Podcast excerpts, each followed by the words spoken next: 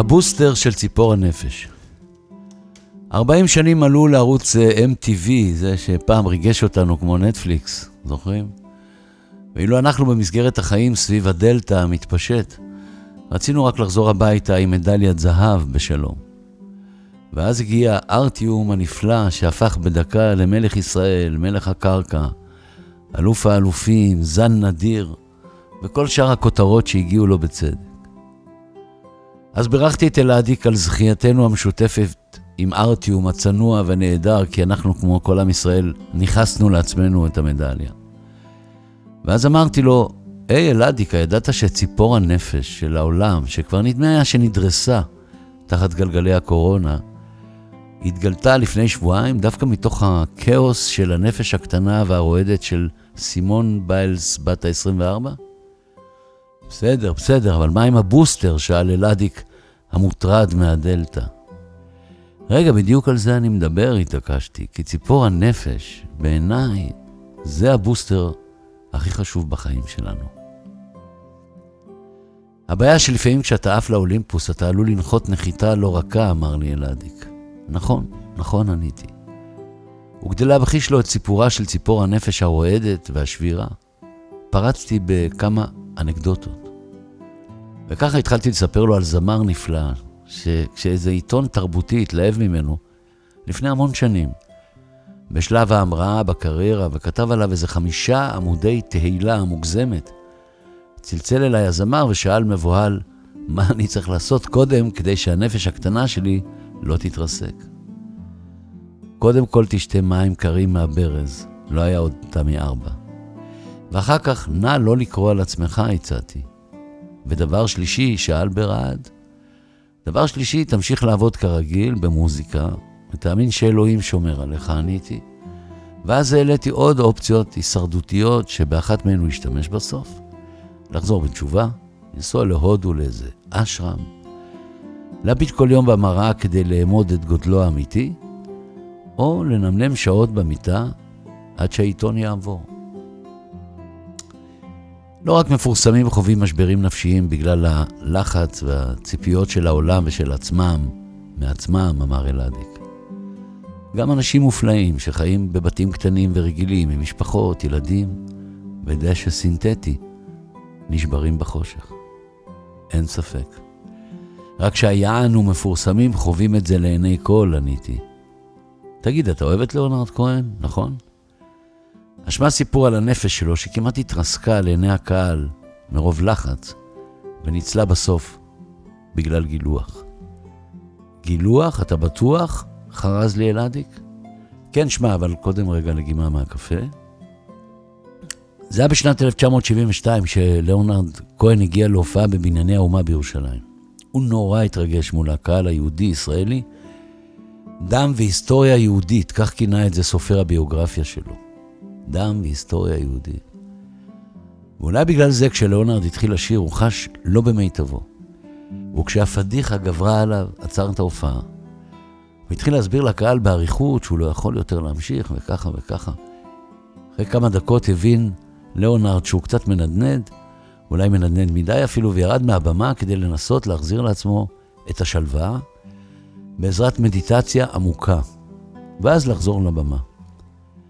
למרבה הפלא, אה, הקהל הישראלי, שהוא חסר סבלנות בדרך כלל, אה, נשאר נאמן וישב באולם וחיכה לו.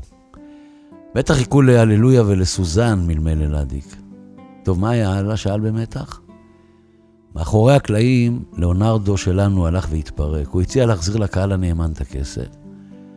ורק כשהסבירו לו שחלק מהקהל נסע איזה 300 קילומטרים כדי לראות אותו, התרצה. בטח מאילת או משהו. אני חושב שמה שאני צריך עכשיו זה להתגלח. להתגלח, אמר לפתע ליאונרד כהן לאנשיו. היה כיור בחדר הלבשה. מישהו הביא מיד סכין, גילוח ומשחה. ולאונרדינו עמד שם מול המראה, התגלח לאט לאט. וכשחש שניקה את עצמו מתהפוכות הנפש שהסתבכה לו, עלה לבמה, שר מגולח ובוכה את uh, להתראות מריאן. זה סיפור אמיתי שאל אלעדיק העמום. באבו האמיתי, עניתי. והוספתי בשמץ התפלספות, שהגדלת אנשים לדרגת אלים והורדתם הן תופעה תקשורתית רייטינגית נרחבת שהחלה לפני מאות בשנים. יודע, התוודעתי שכשהתגליתי כזמר בגיל 20, גם בבנייני האומה בירושלים, אחרי ששרתי בפסטיבל הזמר את הפלאשים של המצלמות ריצדו לי מול העיניים ונלחצתי כל כך, שכבר באותו הלילה נשברתי. וזה היה פסיק ממה שעבר עליי לימים, שלא פעם פשוט התפרקתי לרסיסים, עד שאספתי את עצמי מחדש. על פניה של סימון ביילס הקטנה, שגדלה לאם חד-הורית, אלכוהוליסטית, ניכר היה הפחד המשתק הזה שלפני הקפיצה הגורלית. ובעיקר המחשבה, שמא לא תספק את סחורת המושלמות, ותתגלה כסתם עוד סימונה קטנה, בשר ודם. וכשנחתה לו משהו על המזרן, עשתה סימון את מה שרק מעטים עושים. היא אספה את החפצים שלה וברחה כמו ילדה שבורחת מבית הספר. וכשחזרה לג'ונגל ההתעמלות, לא המציאה תירוצים למורה, אלא הודתה בפני העולם שמשהו בנפש שלה הסתבך. פעם, מרוב לחץ, הסתבכו לי בראש המילים של uh, שדות של אירוסים. ונתקעתי על השורה אקדח טעון געגועים לעיני איזה 15 אלף צופים, אני חושב שזה היה באילת. ולא ידעתי להמשיך אותה. רבאק, אקדח טעון געגועים, געגועים, אבל מה הלאה? ניסיתי להיזכר ולא הצלחתי. מרוב היסטריה ולחץ נפשי, איבדתי בהמשך כל פעם שורה אחרת משיר אחר. היום יש לי מסכים כאלה שאני יכול לראות את המילים שעפות לי מול העיניים. אבל אז הייתי מיואש ואבוד עד ש... כששכחתי כמעט בית שלם מהשיר צוותא, בחרתי בדרך ההישרדותית היחידה שנותרה לי. לא, לא ירדתי מהבמה, לא התגלחתי ולא התקלחתי. רק סיפרתי בפשטות לקהל שברחו לי המילים מרוב עומס. והם, שזכרו את המילים טוב ממני, צעקו לי אותם, הרגיעו אותי, השורות חזרו. מתחת לכל בוסטר מסתתר אדם חושש. אז ישבנו אלעדיק ואני זה מול זה, שוב עוטי מסכות כמו פעם. ואני הצעתי לו לזמזל, כלומר לזמזם ולמלמל בו זמנית, את השורה האלמותית מתוך השיר הרדופים, שמזהירה אותנו מפני התהילה, הציפיות והלחץ. אל גובה השמיים גם אתם, גם אנוכי, לא נגיע כנראה, כתב נתן יונתן החכם. טוב, איפה אני ואיפה גובה השמיים, מלמל אלעדיק, והלכנו יחד לעשות בוסטר בגובה הכתף. האומה חיבקה את הנער מחולון שעלה מאוקראינה בגיל 12 ובגיל 24 כבר ריחף עבורנו כמו החללית של בזוס. הכי חשוב שידע לשמור על ציפור נפשו, אמר אלאדיק, בדאגה אבהית. ואני חשבתי שכמו שלעולם לא נדע באמת מה אמרה שלגיה לנסיך שהעיר אותה, כך לא נדע לעולם מה אמרה סימון ביילס לפסיכולוגית האמריקאית שלה אחרי האירוע, ואיך בסוף התעשתה, חזרה לתחרות האחרונה וזכתה בערד, בהתעמלות הקורה. סוף טוב, סוגריים, בינתיים, לסיפור. לנו, היא אמרה, משהו שיכול היה בטעות להישמע לקוח מהרפרטואר המילולי של המוסכניק שלי, שכשהיה מביט במנוע המקולקל של המכונית שלי, היה תמיד אומר שהמוח והגוף שלה לא מסונכרנים. אבל מה שסימון לא אמרה זה שקשה ללעוס מדליות זהב. הן משמחות, אבל נוקשות, כמו אבן. הג'ודואיסטים הישראלים, המאושרים, חזרו הביתה עם הארד הקבוצתי. MTV כיבתה את האורות לטובת בואו לאכול איתי הפננית, ובילי אייליש הוציאה אלבום חדש שקרא לו מאושרת מתמיד. ועכשיו שמע בסוף סיפור טוב על כובש האברסט הראשון, אדמונד הילרי, שפתר את בעיית הנפש הלחוצה בצורה הכי הגיונית, אמרתי לאלעדיק. כי כששאלו אותו מה עשה כשהגיע לפסגה המיוחלת, ענה הילרי בפשטות.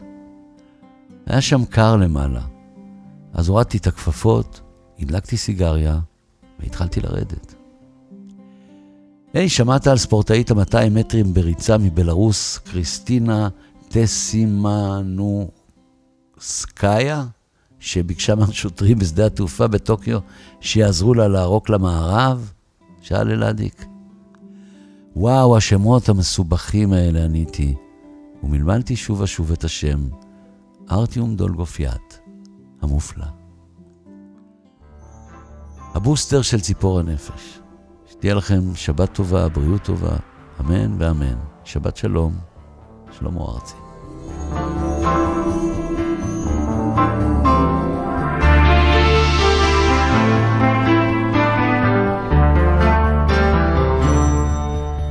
לא נפרח כבר פעמיים, והרוח על המים יפזר דממה צוננת על פנינו החיוורות. שמה בין איבי הנחל, בשעה אחת נשכחת, זיכרונות אזור שלנו מתרקים על הקירות, בלי תוגה כפופי צמרת, בלוריות שיבה נבדרת, באשר יפות התואר בין שריקות העדרים, דפלוקי גוון ירטיטו, בלכתם לרחוץ בזרם, נכלמים נשפיל עינינו אל המים הקרירים, לא נוסיפה עוד לנוע, משתאים נביט ברוח. איך הוא יחד עם המים מפרקים את הסלעים. תאנה חנתה פגיה, והנשר היגע, אל קינו חזר בחושך מדרכי האלוהים. הרדופים שלי כמוני וכמוני שכל ימיי את פרחי האור שלנו את ביזה לכל רועה. לא עופות מרום אנחנו ואל גובה השמיים. גם אתם גם אנוכי לא נגיע כנראה רק בהר על קו הרכס מישהו מוסיף ללכת. מן הוואדי והאבן לרחסים אל הרוחות. עד אשר בכסות הערב יחזור נוגה אליי. עם פכפוך פלגים, עם רחש הרדופים ליד החור